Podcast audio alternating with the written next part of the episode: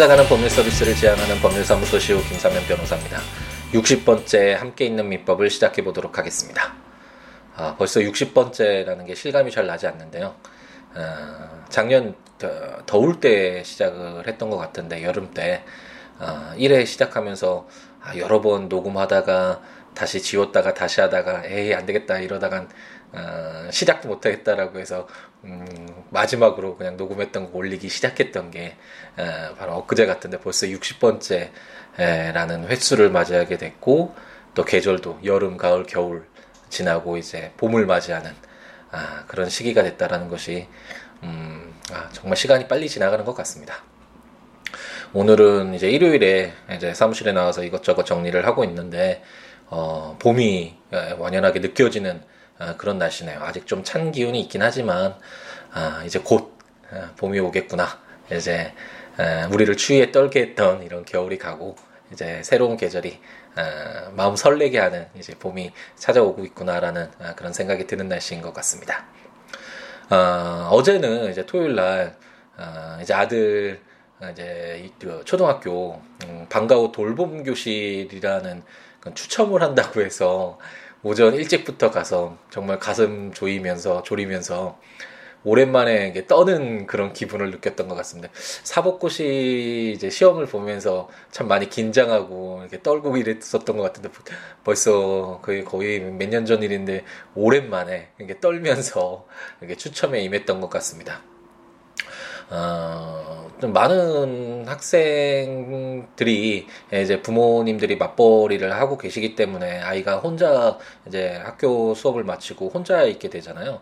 그래서 그 아이들을 이제 방과 후 시간에 그러니까 초등 학교 1학년 같은 경우에는 음, 뭐, 한 2, 3개월 동안은 11시에 끝나고, 그다음부터는 1시에 끝난다라는 것 같은데, 그 이후 시간부터 이제 5시, 6시까지 이제 같이 아이들과 함께 하면서, 어, 여러 가지 교육도 시켜주고, 어, 거기다 뭐 무상으로, 어, 해주기 때문에 부모님들에겐 굉장히, 어, 유익한 제도라고 할 수 있는데, 어, 그것이 뭐 요즘에 뉴스에서는 그렇게 많이 이야기가 되진 않지만 어, 박근혜 대통령께서 이제 처음에 공약으로서는 이제 방과 후 무료 돌봄 어, 이런 교실 이런 제도를 무상으로 이렇게 음, 제공하는 것을 점차 확대시켜 나가겠다라고 해서 이제 초등학교 전 학년 뭐 이렇게 확대 나가겠다라고 어, 이야기하셨던 것 같은데 공약상으로 있었는데 이게 뭐 아시다시피 뭐 요즘에 막 복지 문제로 떠들썩하긴 하지만 어쨌든 그게 지켜지지 않고 있고 어 그래서 오히려 그 작년에 했던 것에 비해서 이제 축소되는 어, 예산이 없기 때문에 돈이 없기 때문에 학교 입장에서도 어떻게 할 수 없죠. 어, 어제 갔을 때 어, 교감 선생님께서 어, 당연히 될 줄 알고 이제 더 확대될 줄 알고 어, 작년에는 1학년, 2학년 원하는 학생들을 모두 다 받아서 이렇게 어, 돌봄 교실을 했다라고 하시더라고요. 그런데 어, 올해 신입생들이 지원자들이 많아서 이제 더 확대시키기 위해서 한 개의 반을 이제 만들어서 어, 이렇게 방과 교실로 이렇게 만들어까지 다, 다 놨는데 어, 이제 예산에서 어, 그뭐 더 줄 수 없다. 오히려 축소시켜라 뭐 이런 식으로 방침이 나오니까 결국 시행하지 못하고 아, 이게 추첨을 통해서 어, 이 정말 살벌하, 살벌하다고까지 느껴지는 그런 뭐 긴장 속에서 아, 그런 추첨을 통해서 음, 반수의 학생은 이제 방과 후반을 하지 못하는 어, 그런 어, 이렇게 흘러갈 수밖에 없게 되었죠. 그래서 토요일 날 어, 가서 이제 추첨을 하는데 어, 번호를 이제 우선 뽑고 가서 이제 그 노란 공을 뽑으면 이제 합격이고 어, 하얀색 공을 뽑으면 이제 불합격. 예. 어, 되는 것인데 이제 눈 가리개를 하고 이제 손을 넣고 그 상자 속에서 공을 뽑는데 어, 정말 긴장됐던 것 같습니다.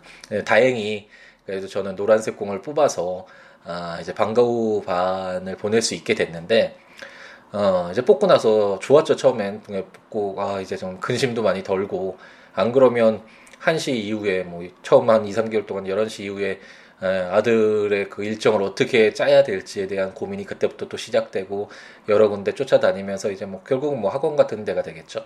이렇게 했었어야 되는데 그래도 그것이 방과후반이 딱 되고 나니까 어 이제 고민이 싹 아, 그런 부분에서는 사라지게 된 것이죠. 근데 이제 속으로는 이제 좋아서 처음에 좋아서 있다가 어, 뒤에 나와서 이렇게 서면 서서 어, 이제 분들 여러분들과 함께했던 분들 이렇게 살펴보니까 어, 마음이 굉장히 안 좋더라고요. 예.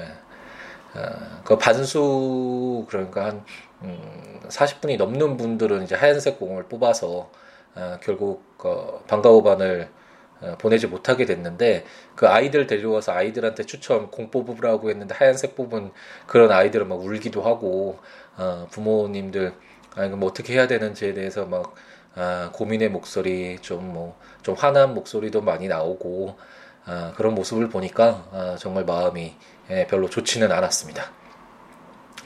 아, 국가가 사회 정부가 어, 뭐 아이들 많이 낳아야 된다. 그러면서 뭐 아이 뭐몇 나면은 뭐 몇십만 원 준다. 사실 그것이 중요한 게 아니라 그 순간이 중요한 게 아니라 어, 저도 정말 몰랐죠. 당연히 아이를 갖기 전에는 정말 몰랐는데 양육한다라는 게 아이가 어, 교육을 받고 교육은 아니더라도 최소한 아이들과 함께 어, 공간에서 뛰어놀고 어, 좀 안전하게 이렇게 돌봐줄 수 있는 그런 어떤 시스템이 제도가 갖춰지지 않으면 정말 힘든 것 같습니다. 누군가 부모 중에 한 명이 희생을 해야 되는데 사실 경제적으로 계속 어려워지고 있는 상황에서 아, 그러기도 쉽지 않고요.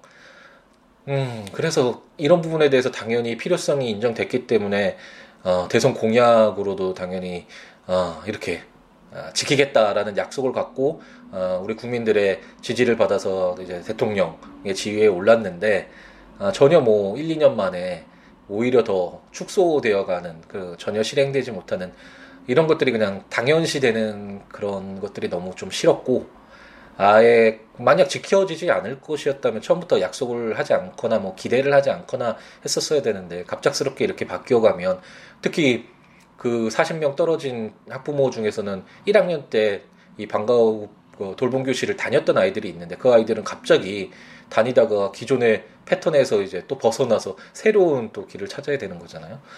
아, 그런 부분들이 좀 많이 예, 속이 상했습니다. 비록 저는 노란 공을 뽑아서 아, 그래도 뭐 혜택을 이제 예, 얻게 됐지만 갖게 됐지만 좀 어려운 점 많이 해소가 되긴 됐지만 어, 그 다른 분들 그리고 뭐 제 아들이 가게 될 학교뿐만 아니라 다른 지역의 어, 그 초등학교에서 지금 음, 발생하고 있는 뭐 동일한 어, 일이라는 것을 생각을 해보니까 아, 마음이 별로 좋지 않았고 좀 국가가 그리고 우리 리더들이 아, 좀 이런 점들을 절실하게 느끼고 그 필요성 그리고 꼭 해야 되는 문제잖아요. 우리 어, 구성원들을 위해서 그럼 좀더 정말 노력해 줬으면 좋겠다라는 그리고 실현해 줬으면 좋겠다라는 그런 생각을 하고 아, 정말 정치가 어느 정도 잘 이루어져야지 이런 우리 국민들이 우리 구성원들이 살아가는데 좀 더 나아지지 않나라는 그런 생각들 아, 정말 많이 들었던 어, 제였던것 같습니다. 네, 또 어, 말이 길어졌는데 요즘에는 이제 앞으로 더 많아지지 않을까 아이가 자라나면서 이제 학교를 다니면서 좀 막좀더더 많은 부조리에 이제 더 겪게 되겠죠. 어, 직접 느끼, 직접 경험을 하면서 이렇게 접하는 거랑 그냥 이론적으로 아, 이런 일이 있네라고 보는 거랑은 정말 천지 차이인 것 같습니다. 아, 이거는 뭐 모든 분들이 그렇게 느끼시겠지만 에, 이제 아들이 생기고 아들이 뭐 유치원 이제 초등학교를 입학하는 이 과정에서 이제 이 지금 이제 시작인데 여기서 겪게 되는 것들 속에서 어, 지금 겪게 되는 그리고 보게 되는 이런 부조리와 불합리한 점과 사회의 어떤 미흡한 점들 이런 것들이 너무 많이 보이니까 어, 말도 많아지고 속상해 속상해서 이렇게 예, 말도 많아지는 것 같습니다. 예, 예, 좀더 좋은 사회가 앞으로 더 어, 되어 가겠죠. 그런 희망을 가지고 저희는 이제 함께 있는 민법 아, 다시 돌아오도록 하겠습니다.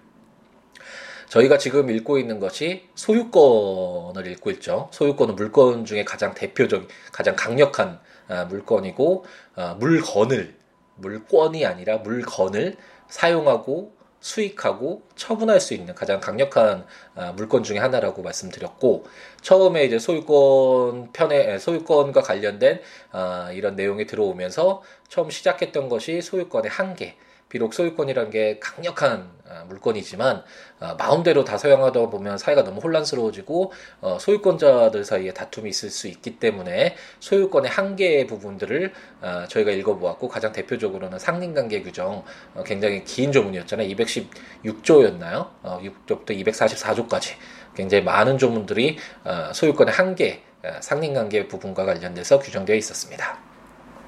그리고 이제 저희가 이제 읽기 시작했던 게 소유권의 취득, 소유권을 어떻게 얻게 되느냐와 관련된 규정들을 읽고 있는데 뭐 일반적으로 우리가 어, 소유권을 취득하게 되는 돈을 주고 사고 뭐 등기하고 부동산인 경우에는 등기하고 어, 시계와 같은 동산인 경우에는 인도받고 어, 이러면은 소유권이 취득하는 것이겠죠. 하지만 그런 내용들은 어, 법률에 규정될 필요도 없고 입법 기술상 너무 뭐 이런 사, 세세한 내용까지 담으면 너무 방대해지기 때문에 그런 내용을 담고 있는 것이 아니라 음, 정상적이지 않은 일반적이지 않은 어, 그런 소유권 취득 과정, 소유권자가 어, 소유권을 취득하게 되긴 되는데 에, 그 과정이 어, 우리 아까 제가 말씀드린 바와 같이 뭐 돈을 대가를 지급하고 어, 그 물건을 어, 그 물건의 소유권을 취득하는 그런 과정이 아닌 경우 이제 소유권을 취득하는 그런 내용들을 담고 어, 있죠.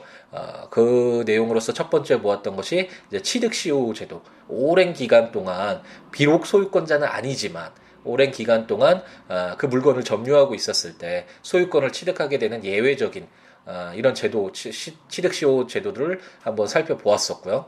어, 두 번째로 이제 동산의 경우에 어, 또 특이하게 취득시효 제도를 좀 더 더 특례를 인정했다라고 해야 되나요?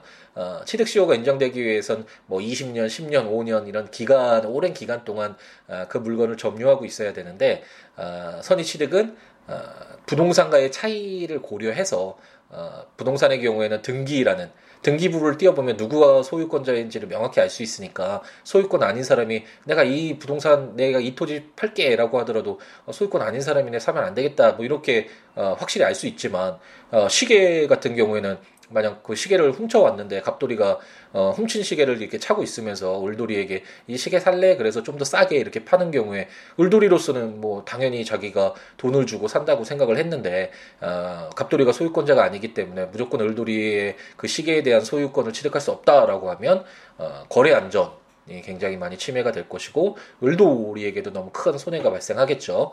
아, 그렇기 때문에 선의 취득이라는 아, 그런 어떤 동산의 경우에 특별히 인정되는 아, 소유권 취득이 특별한 경우로서의 선의 취득 제도가 인정된다는 것을 저희가 한번 살펴보았습니다. 그리고 그 선의 취득을 또 무조건 인정하면 아, 그 소유권자 원래 그 시기의 소유권자에게 너무나 큰 피해가 갈 수 있으니까 아, 도품이라든지 유실물이라든지 이런 경우에는 또 특례가 인정되는 거 한번 이제 기억이 나실 것 같은데 그런 조문들도 한번 읽어보았습니다. 그리고 저희가 이제 어, 지난 시간에 읽어보았던 것이 어, 이제 만약 주인이 없는 무주물이죠. 어, 뭐 동산에 어, 제가 지리산 예를 들었었나요 지난 시간에 어, 그런 토끼 같은 경우 그 어쨌든 주인이 없는 그런 무주물의 경우에는 어, 처음에 발견한 사람이 어, 선점이라고 하는데 먼저 선자를 써서 먼저 점유를 하는 사람, 먼저 발견해서 그 토끼를 잡은 사람의 어, 소유권을 갖게 되겠죠. 다만 부동산의 경우에는 어, 이제 나라 국유로 한다는 국가의 소유로 한다라는 어, 무주물의 기속 이것도 소유권 취득의 특별한 경우죠. 대가를 지급하지 않고 정상적인 어떤 거래 관계를 통해서 얻는 것이 아니라 어, 특이하게 소유권을 취득하는 경우에서 당연히 여기에 어, 포함돼서 어, 규정되어 있는 것이고요. 어, 그리고 이제 유실물인 경우에 어, 누가 갑돌이가 시계를 잃어버렸는데 을돌이가 버스 안에서 우연히 주운 경우에 어떤 유실물법에 따른 그런 절차에 따라서 어 만약 그 원래 소유자가 권리를 주장하지 않으면 그 습득자 그 유실물을 이제 갖게 된 사람이 소유권을 취득한다라는 또 이것도 어, 예외적인 소유권 취득 어, 규정이잖아요. 그 유실물의 소유권 취득 규정을 읽었고 어, 그리고 또 한 가지 읽었었던 것이 이제 어, 매장물 어디에 숨겨져 있는 거죠. 어, 제가 예로 들었던 게 바닷속에 그 보물 예를 들어 들었고 어, 이제 을돌이 토지 어, 속에 지하에 숨겨져 있던 그 두 가지 예를 통해서 어, 설명을 드렸는데 이 매장물의 소유권 취득도 어, 정상적인 어떤 거래 관계를 통해서 소유권을 취득하는 것이 아니라 어, 매장되어 있는 그런 어떤 물건을 어, 발견한 사람이 그 소유권을 취득하게 되는 어, 약간 예외적인 규정이잖아요. 이 내용도 그런 매장물의 소유권 취득 규정들도 읽어보았고 그리고 마지막으로 어, 255조에서 물론 어, 뭐 무주물이나 유실물이나 매장물과 같은 소유권 취득의 예외적인 규정이 있지만 어, 만약 문화적으로 그리고 국가의 어떤 이익적 이익되는 측면에서 굉장히 중요한 어, 물건인 경우에는 어, 국가의 소유로 하는데 다만 어, 원래 소유권을 취득하게 되는 그 사람들에게는 어, 적당한 보상을 해줘야 된다라는 어, 그런 규정까지 지난 시간에 읽어보았습니다. 어, 오늘은 이제 어, 제가 끝나기 전에 잠깐 지난 시간에 말씀드린 것 같은데 또 다른 이제 소유권 취득을 결정하는 또 다른 예외적인 특별한 경우라고 예외라기보다는 특별한 경우라고 해야 되겠네요. 특별한 경우라고 할 수 있는데 이제 첨부라는 어, 그런 제도를 한번 보겠습니다. 이걸 제도라고 해야 되나요? 어, 물건이 합쳐졌을 때 어, 그것도 뭐 예를 들어서 어, 갑돌이하고 을돌이가 어, 따로따로 물건을 가지고 있었는데 그것이 뭐 나는 뭐 혼화가 됐든지 가공이 됐든 부합이 됐든 그건 이제 차차 읽어보겠지만 어떤 이유에서든 그 물건이 하나로 이제 합쳐져 버린 거죠. 그랬을 때 그 소유권을 누가 그 소유권을 취득하느냐 갑돌이냐 을돌이냐 아니면 갑돌이와 을돌이가 공동으로 소유하느냐 뭐 여러 가지 이런 문제가 발생할 수 있잖아요. 그래서 이런 내용들이 왜 담겨져 있냐면 바로 이러한 어떤 현상들이 일어났을 때 그 물건 두 개의 소유권이었던 물건이 하나로 합쳐졌을 때 그 소유권 하나로 된 그 물건의 소유권을 취득하는 누가 소유권을 취득하느냐 이것도 소유권 취득과 관련된 내용이잖아요. 그렇기 때문에 아, 이런 첨부와 관련된 내용들도 아, 소유권의 취득 이 절에 들어와 있어 아, 함께 규정되어 있다라는 거 우선 그거를 아, 이제 기억을 해 두시고 한번 접근해 보도록 하겠습니다. 첨부에서 인정되는 게 제가 방금 전에 말씀드린 것 아, 잠깐 언급하면서 들어갔듯이 아, 이제 부합이랑 혼화랑 가공이라는 아, 이런 세 가지 정도가 인정되는데 오늘은 이제 부합과 관련된 내용을 한번 두 개의 조문 부동산의 부합, 동산 간의 부합. 이제 어느 정도 좀 그림은 그려지시죠? 이제 물권편과 관련돼서는 저희가 민법 총칙 읽을 때 어, 주체 부분 읽고 나서 어, 객체 부분 그러면서 물건에 관한 규정들을 읽었는데 가장 핵심적인 내용이 부동산과 동산 이렇게 구별된다라는 거 제가 아, 여러 번 말씀드렸었죠. 이것처럼 물 권에서는 물권 편에서는 이 물건에 대한 권리이기 때문에 아, 부동산과 동산 크게 봐서는 이 두 가지로 나눠서 아, 접근을 한다라고 생각하고 보시면 좀 쉬우실 것 같아요. 그럼 제 256조를 한번 읽어보겠습니다. 부동산 A 부합. 부동산의 소유자는 그 부동산에 부합한 물건의 소유권을 취득한다. 그러나 타인의 권한에 의하여 부속된 것은 그러하지 아니하다 라고 규정되어 있습니다. 아, 부합이라는 게 어, 어떤 거라고 생각이 드실지 이게 모르겠는데 어, 부합된다라는 얘기를 어, 현실에서도 많이 하나요? 그러니까 둘이 합쳐진 거라고 생각을 어, 하면 될 것 같은데 어, 부가 부합 덧붙여서 이제 합쳐졌다라는 뭐 그런 뜻인데 이제 부동산의 경우에는 어, 부동산의 어떤 물건이 어, 합쳐져서 이제 하나의 물건인 것처럼 어, 어, 거래에서도 사용되고 사람들도 그렇게 하나의 물건으로 보는 경우가 있을 수 있잖아요. 어, 이런 경우에 소유권을 누가 취득하느냐와 관련된 규정이라고 생각되면 어, 생각하시면 될 것 같고 어, 어떤 경우가 있냐면 이게 판례에서 이제 실질적으로 문제가 돼서 다툼이 돼서 나왔던 그런 사안인데 어, 이제 갑돌이가 어, 주유소를 운영을 하게 됐습니다. 주, 유소의 어떤 소유권을 취득했는데 주유소 지하에 유류 저장 탱크가 어, 있었죠. 어, 근데 이런 주, 주유소와 유류 저장 탱크가 이제 별개의 소유권이냐 아니면 하나의 소유권으로 인정을 해야 되느냐 뭐 이런 어떤 다툼이 있었는데 만약 을돌이가 유류 저장 탱크가 자신의 소유라고 주장하면서 이를 떼어내어 가겠다 뭐 이렇게 주장을 한다면 어 갑돌이로서는 좀 주유소 운영에 큰 차질이 있겠죠. 그리고 어, 주유소를 운영하기 위해서는 유류 저장 탱크가 사실 필수적인 것인데 이것을 분리했을 때는 어, 좀 뭐 사회 경제적으로 봤을 때도 굉장히 큰 손실이 어, 발생하잖아요. 이처럼 어, 주유소라는 어떤 부동산에 부합한 어, 물건, 이 유류 저장 탱크를 분리할 수 없거나 아니면 또는 분리하기 위해서는 과도한 비용이 드는 경우, 아, 이런 경우를 부합이라고 어, 어, 보시면 될 것 같고 이러한 경우에는 어, 유류 저장 탱크의 소유권을 이제 갑돌이가 취득하고 다만 어, 256조에는 나오지 않았지만 맨 마지막에 이제 첨부 규정들 다 보고 나서 맨 제 261조 제 마지막에 보면 어, 이제 손해를 입은 을돌이는 이제 부당이득에 관한 규정에 의해서 보상을 받을 수 있다라는 내용이 있는데 그건 나중에 읽어보도록 하고 어쨌든 아, 어, 이런 주유소와 유류 저장 탱크와 같이 어, 분리할 수 없거나 아니면 분리하는데 너무 과도한 비용이 들어서 이를 분리하면 어, 사회 경제적으로나 어떤 당사자들에게 어, 경제적으로 큰 손실이 발생하는 경우에는 부합이 됐다라고 인정을 하고 어, 부합이 됐을 경우에는 어, 부동산의 소유자가 아, 그 소유권을 취득한다라는 규정이 바로 256조다라고 생각하시면 될 것 같고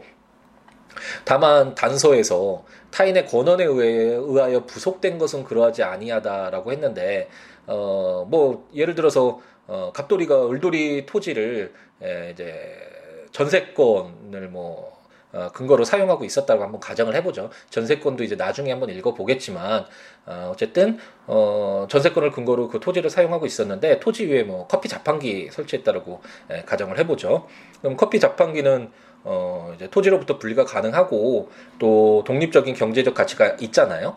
꼭 이렇게 그 부동산과 그 토지와 꼭 부합돼서 하나로 보아야 될 어, 그런 어떤 실익이 좀 그래도 적죠. 어, 이런 경우에는 어, 이제 어, 커피 자판기의 소유권이 어, 그 토지 소유자인 을돌이가 아니라 이제 갑돌이에게 있다라는 것이 맞다. 라는 그런 단서 조항이 어, 타인의 권한에 의하여 부속된 것은 어, 그러하지 아니하다라는 그런 단서 조항이라고 보시면 될 것 같습니다.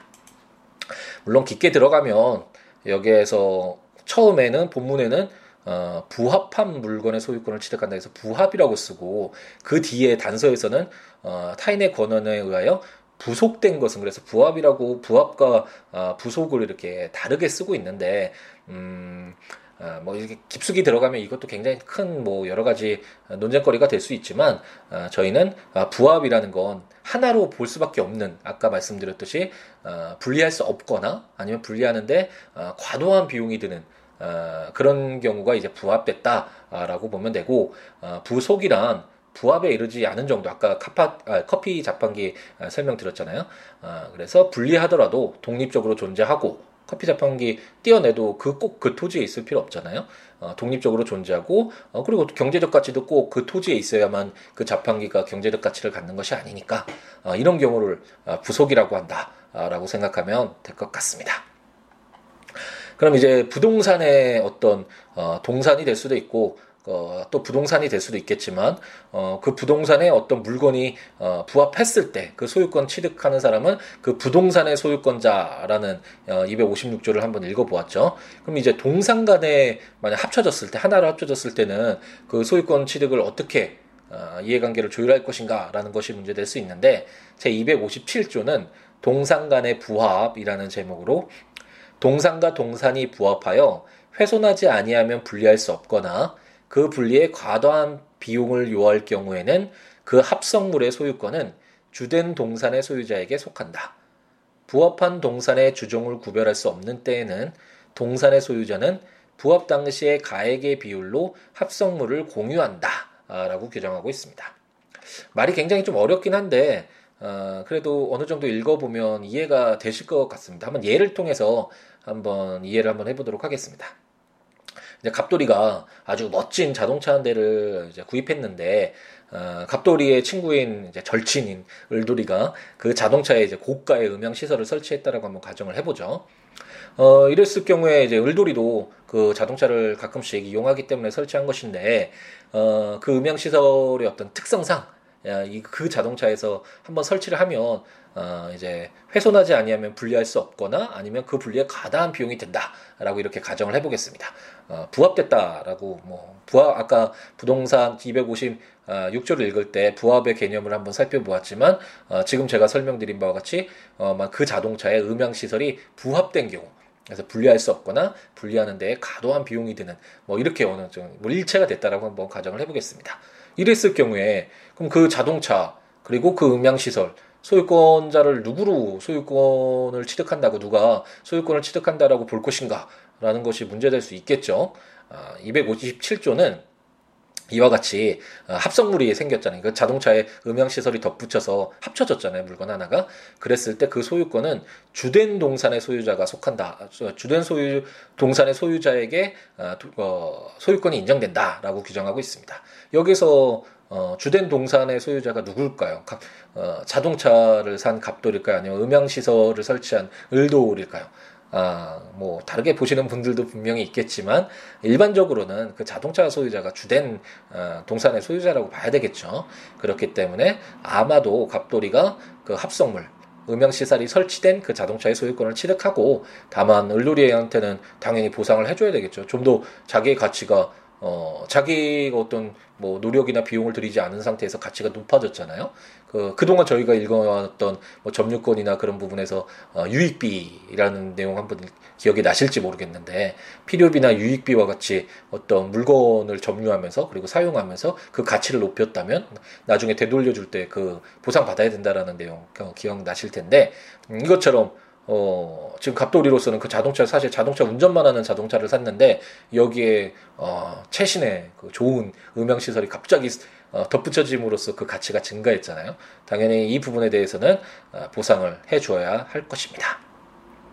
근데 아마, 그, 부합 그 뒤에 이제 후문에 보면, 어, 부합한 동선의 주종을 구별할 수 없는 때가 있을 수 있다라고 하는데 뭐 예를 들어서 아까 그 예에서 아주 멋진 갑돌이가 멋진 새 차를 산 것이 아니라 중고차를 샀고 그 중고차 가격하고 거의 동일한 음향 시설이 설치되어 있다. 뭐 이렇게 한번 가정을 한번 해보죠. 이럴 때는 어, 갑돌이도 이거 내 차잖아 라고 주장할 수 있지만 을돌이가 야 그 똥차에 이 멋진 음향 시설을 설치한 내 거지 뭐 이렇게 을돌이가 주장을 할 수도 있잖아요. 어, 이렇게 누, 어떤 것들이 주된 것이고 종된 것인지 구별할 수가 없을 때에는 어, 동산의 소유자는 부합 당시의 가액의 비율로 뭐 중고차랑 어, 그 어, 음향 시설의 어, 그 가격이 50대 50이었다면 그 값이 똑같았다면 음, 가액의 비율로 5대 5 그러니까 반반씩 그 합성물을 공유한다라고 해서 공동으로 어, 그 자동차 음향 시설이 설치된 자동차를 공동으로 소유한다라고 규정을 하고 있습니다. 이제 공유와 관련돼서는 어, 소유권의 마지막 절인 이제 공동 소유와 관련된 어, 규정들을 읽으면서 좀 자세하게 공동으로 소유한다는 것이 도대체 뭔지에 대해서는 이제 다음 다음 시간에 정도가 이제 되겠네요. 그때 한번 살펴보도록 하겠습니다.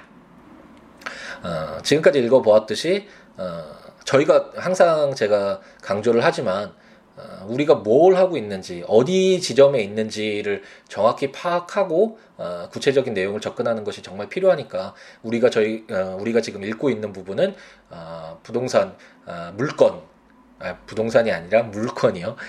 민법 총칙을 다 읽고 물건편을 읽고 있는데 기본적인 물건으로서의 소유권 가장 강력한 물건 물건 중에 하나인 어, 소유권 부분을 읽고 있고 어, 처음에 소유권의 한계 부분을 이제 읽었고 그 뒤에 이제 소유권을 취득하는 어떻게 소유권을 취득하는가와 관련된 규정들을 읽고 있는데 뭐 취득 시효, 뭐 선의 취득, 그리고 매장물, 어, 그리고 뭐였죠? 무주물, 유실물, 뭐 이렇게 예외적으로 특별한 경우에 소유권 취득하는 그런 경우들에 관한 규정들을 읽어보았고, 오늘 읽어보았던 건 어, 이제 두 개의 물건인데 사실상은 그 두 개의 물건이 하나로 합쳐졌을 때, 그리고 더, 더 이상 떼어낼 수 없을 때, 그럼 그 소유권을 누가 취득할 것인가와 관련된 규정이다. 그렇기 때문에 소유권의 취득 과 관련된 이 절 속에 같이 포함돼서 규정되어 있는 것이다. 라는 것을 다시 한번 상기하면서 어, 접근하시면 어, 좋으실 것 같습니다.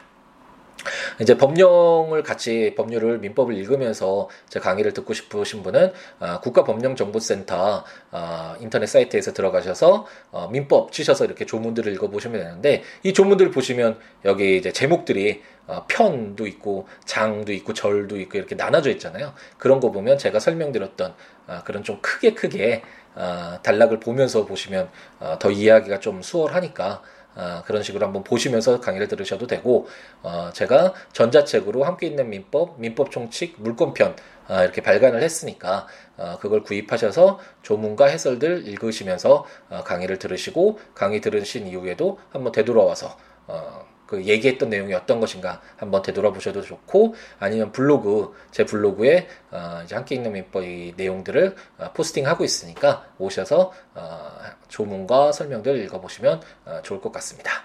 그리고 저와 연락을 취하시고 취하고 싶으신 분은 어, siwo.net s i w o o l a w.net 블로그나 02-6959-9970 전화 주시거나 어, 어, siwo 골뱅이 gmail.com 메일 주시거나 아, 트위터컴 시우로 오셔서 SNS로 연락 주시기 바랍니다. 아, 어떤 의문사항을 주셔도 제가 할 수 있는 범위 내에서 답변 드리도록 하겠고 아, 좋은 말씀 개인 인간적으로 알고 싶다 뭐 이런 이야기하면서 서로 고민도 어, 서로 이야기하고 어떻게 살아가고 있는가 어떤 일을 하고 있고 뭐 이런 내용들 어, 뭐 어떤 내용이라도 좋으니까 알려주시면 어, 이렇게 알아간다는 거 좋잖아요 사람들 알아가고 어, 그 사람이 살아가는 어, 삶도 한번 어, 보고 거기에서 배울 것들은 어, 배워서 제 삶을 좀 더 윤택해주고 풍족하게 하는데 도움을 받고 이렇게 서로 서로 서로 알아가면서 함께하는 것이 참 좋은 것 같습니다. 언제든지 연락 주시면 저는 대환영이니까 아, 연락 주셔서 함께 아, 인연을 아, 만들어갔으면 좋겠네요. 이제 봄이 곧 올 것 같은데 오늘도 날씨가 너무 좋은데 일요일 오후 잘 마무리하시고 다음 주 한 주 또 멋지게 시작할 수 있도록 재충전하는 시간 가지시기 바랍니다. 뭐 오늘 하루도 행복하게 채우시기 바랍니다. 감사합니다.